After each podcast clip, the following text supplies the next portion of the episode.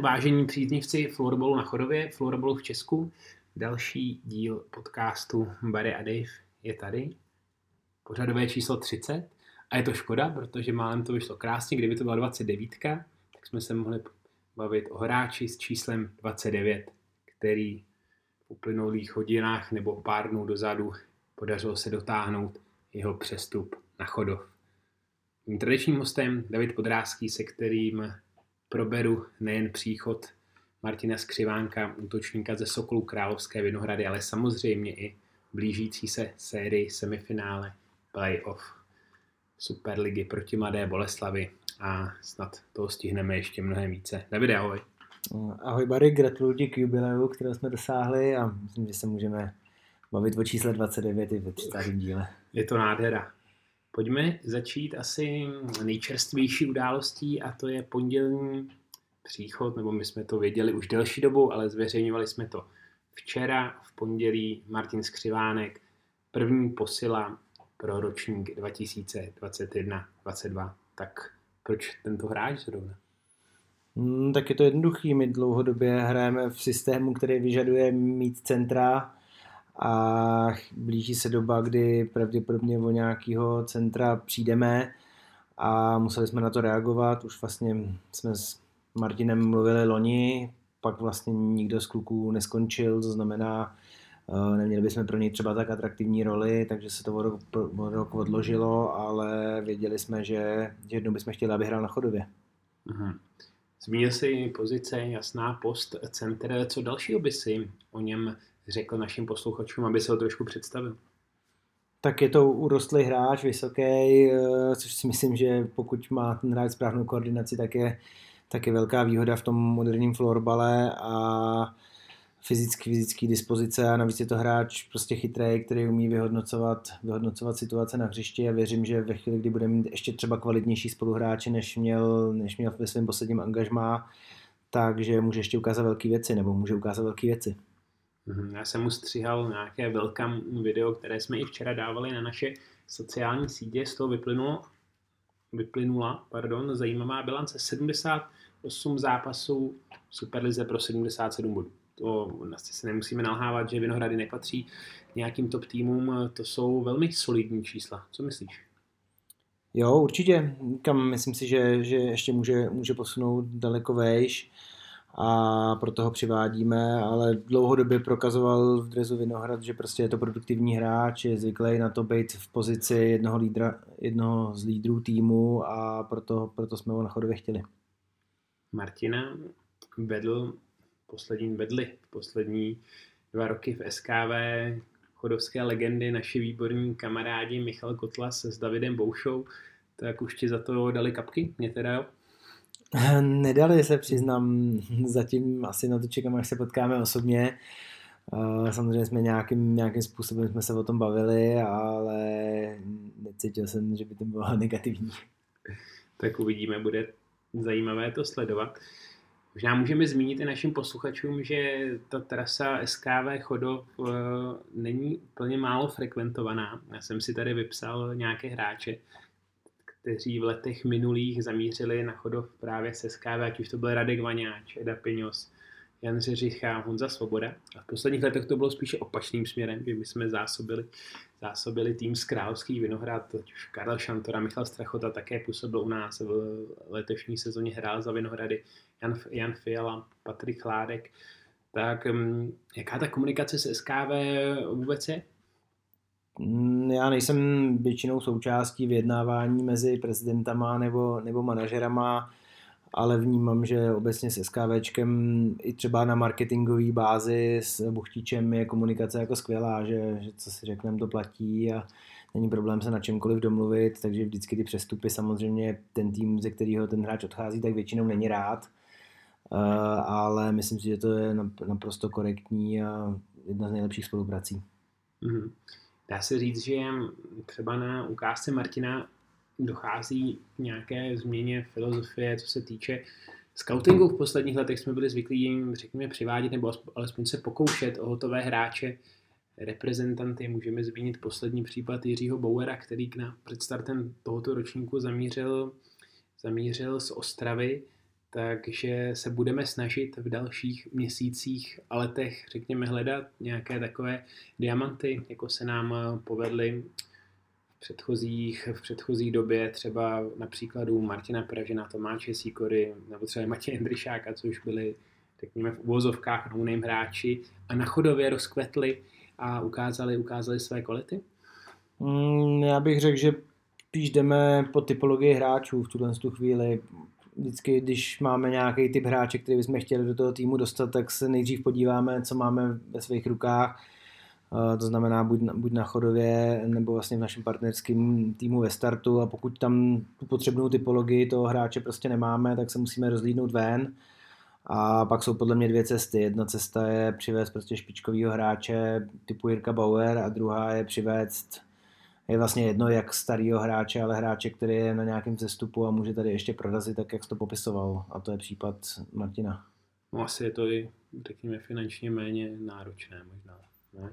No, tak asi, asi jo, ale vždycky záleží na tom, jaký je vztah mezi těma klubama, jak má hráč smlouvu a podobně, takže to nemusí být úplně pravidlem. Martin byl pátý na tréninku. Přišel se, přišel se ukázat, nafasoval věci, zatrénoval se, jaký dojem eh, na tebe udělal. Poslal si ho do čtvrté formace mezi 16 leté kluky. Jo, tak měl, měl to těžký, co se hry týče, protože měl, měl lineu, která měla věkový průměr asi 16,5 let bez něj. Uh, navíc ty kluky logicky neznal, takže, takže nic lehkého a on tam nepřišel samozřejmě v pátek nás oslňovat, my víme, proč jsme, ho, proč jsme ho přiváděli a spíš jsme chtěli, aby tu pauzu, která teďka je dlouhá, kdy on už vlastně nehraje, tak aby mohl vyplnit i nějakýma florbalovými tréninkama, aby nasál atmosféru toho týmu, takže na nějaký hodnocení to vůbec nebylo. No, do všech možných WhatsAppových skupin už si, ho, už si ho úspěšně nasázel, takže dá se říct, že se stává teď už součástí, součástí týmu, bude chodit trénovat pravidelně, že si nepředpokládám, že pojede třeba do Mladé Boleslavy sáčkem.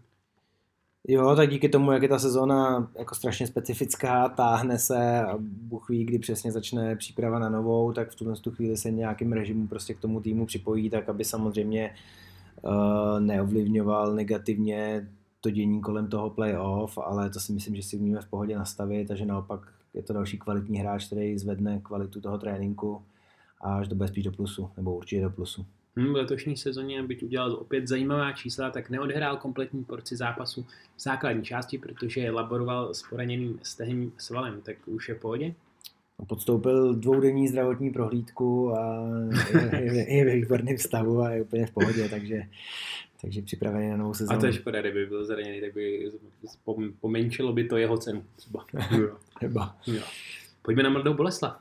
Už se to blíží po třech týdnech eh, nechci říct nic nedělání, chci říct si důsledné, důsledných příprav a poctivého tréninku. Už se to blíží, v neděli to začne na půdě vítěze základní části, tak jaká je nálada? Cítíš z týmu natěšení? No, je to asi stejný jako před tou Bohemkou, no. Prostě ten, ta pauza je, je dlouhá, eh, nikdo na to není zvyklý a jak se to blíží samozřejmě, tak už každý o své ruce a chtěl by ten zápas hrát, takže už si myslím, že je taková, taková mírně napjatá.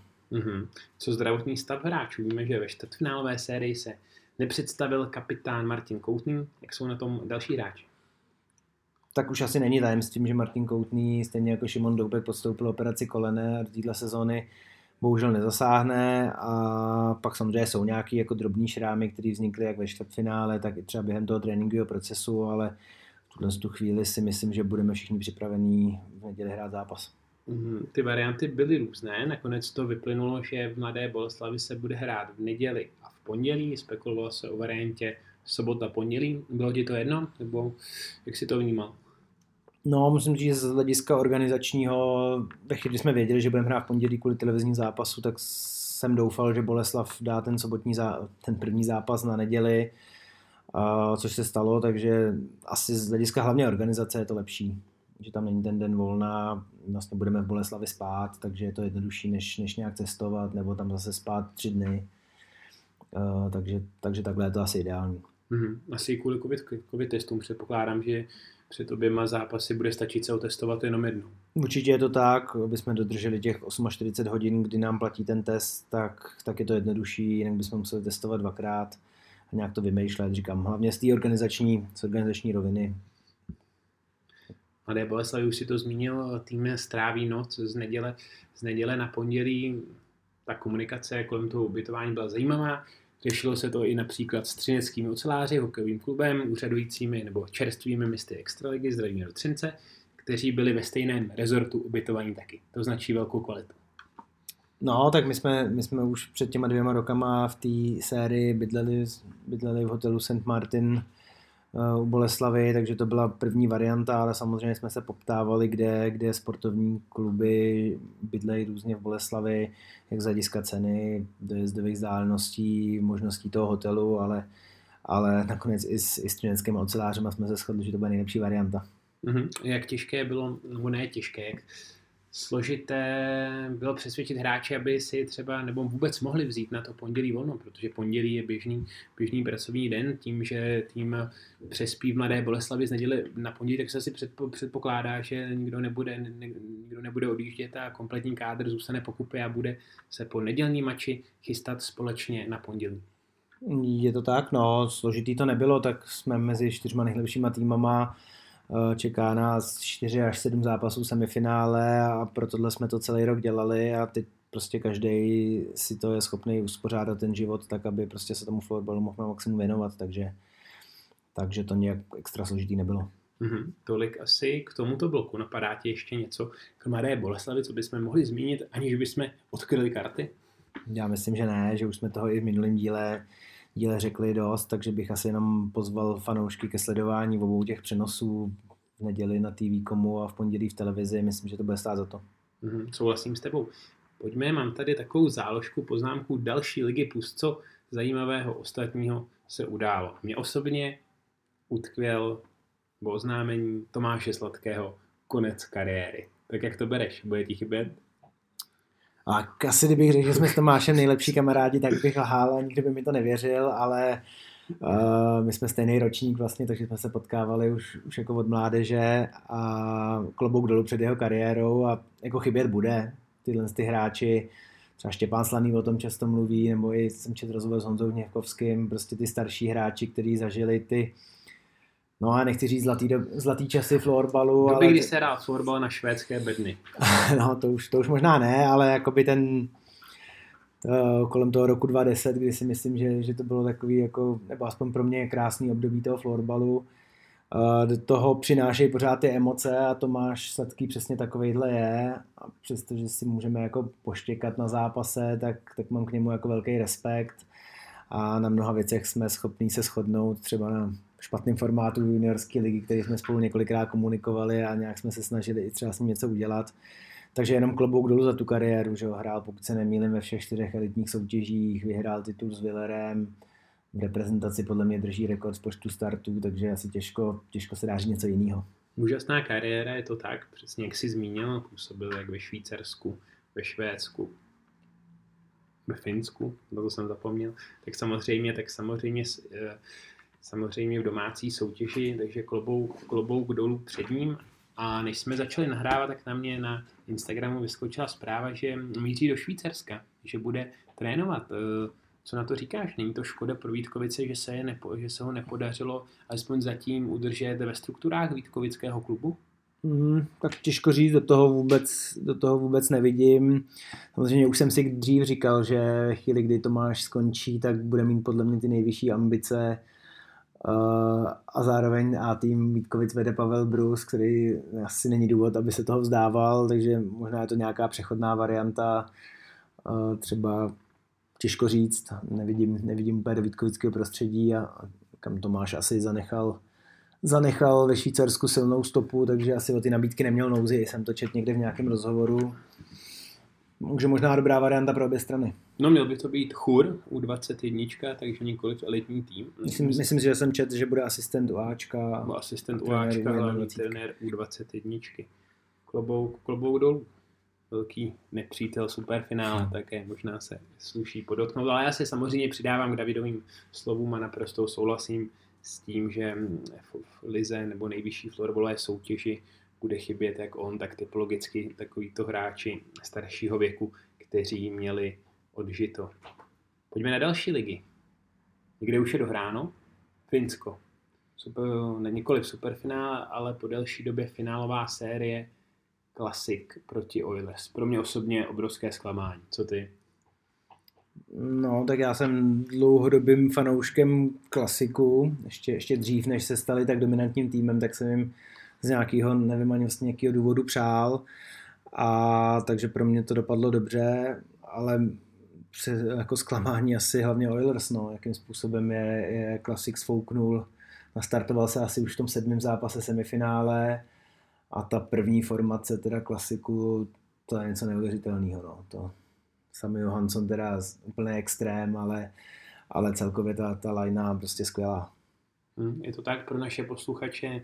Nádherná semifinálová série Klasik Nokian, ve které Klasik úřadující šampioni nebo šampioni posledních čtyř ročníků finské nejvyšší soutěže prohrávali do tři na zápasy, ale dokázali tu sérii otočit, zvítězit 4-3 a finále už mělo podstatně jednoznačnější průběh.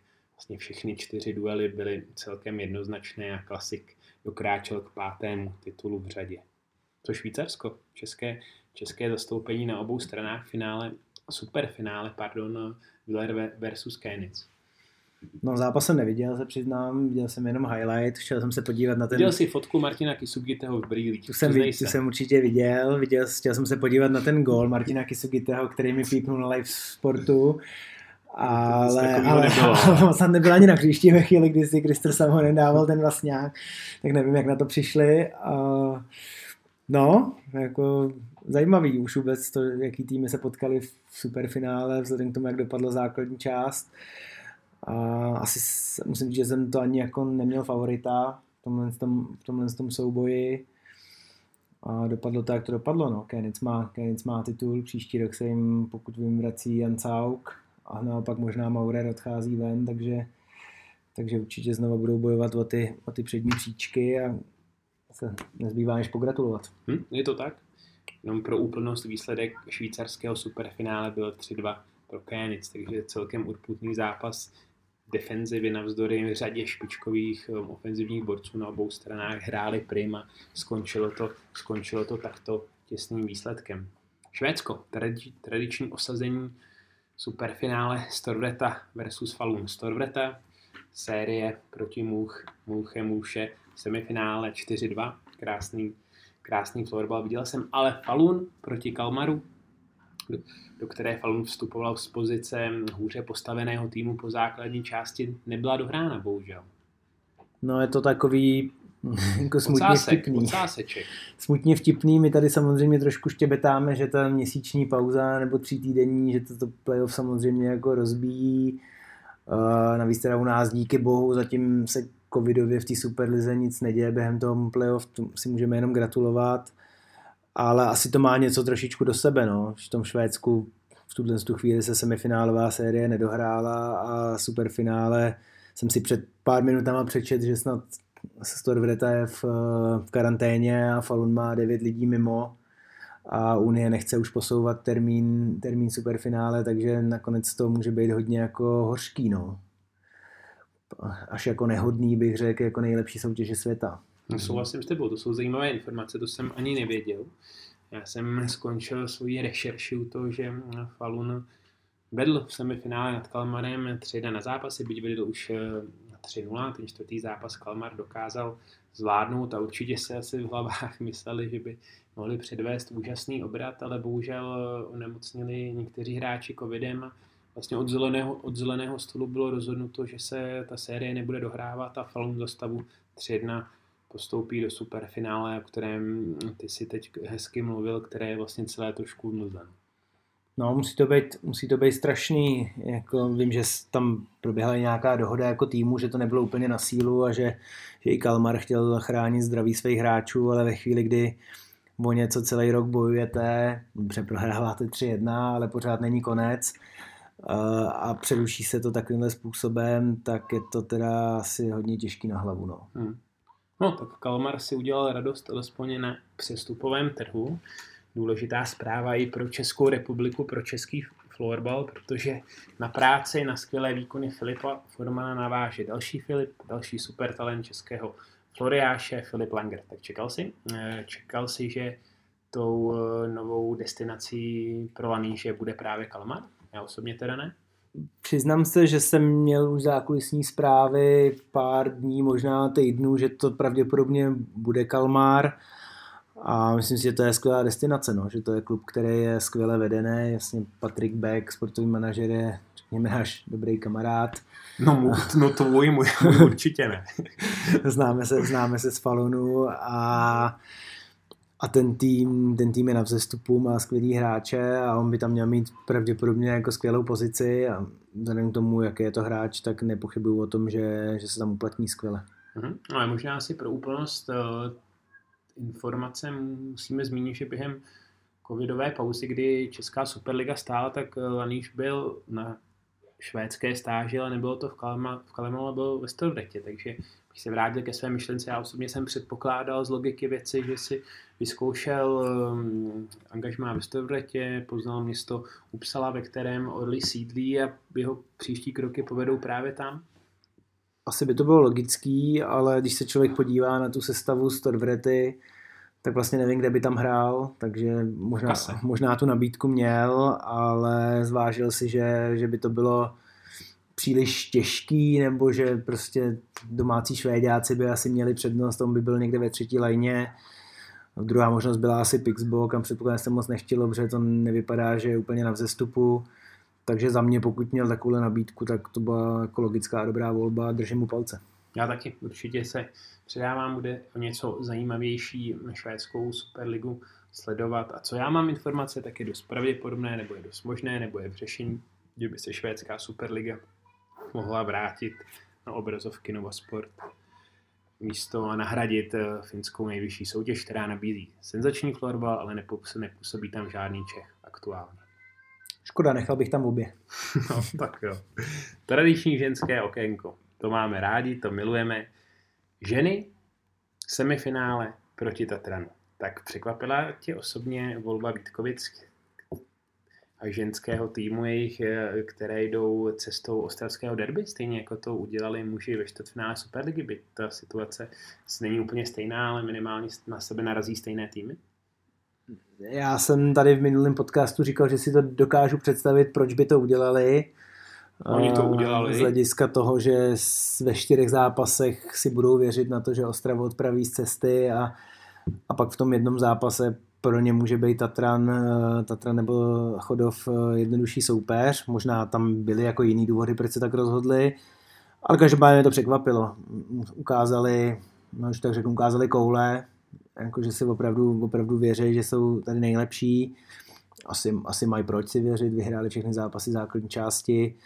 Byli odskočení. Jsou, jestli si to dobře pamatuju a první že tě přerušu za 84 zápasů. Hmm, to Nevím.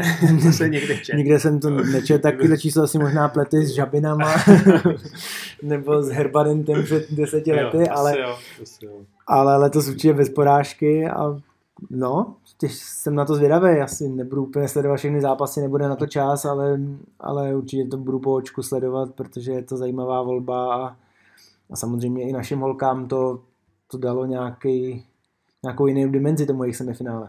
Já souhlasím s tebou, já se přiznám, že určitě semifinále, nevíte, co Ostrava sledovat, tak moc rád nebudu, nebo teda určitě ho sledovat nebudu, ale větřím velkou šanci pro omlazený chodovský tým Lvic, aby se dostal do superfinále, což by byl úžasný úspěch a řekněme završení celého toho pohádkového příběhu, který často zmiňujeme, tým, který byl rozprášen na oválu během letní přípravy, stál eh, se sedmi hráčkami do pole, takže by to bylo něco úžasného. Ale musíme být asi pokorní, protože to ten určitě nebude, nebude snadný soupeř.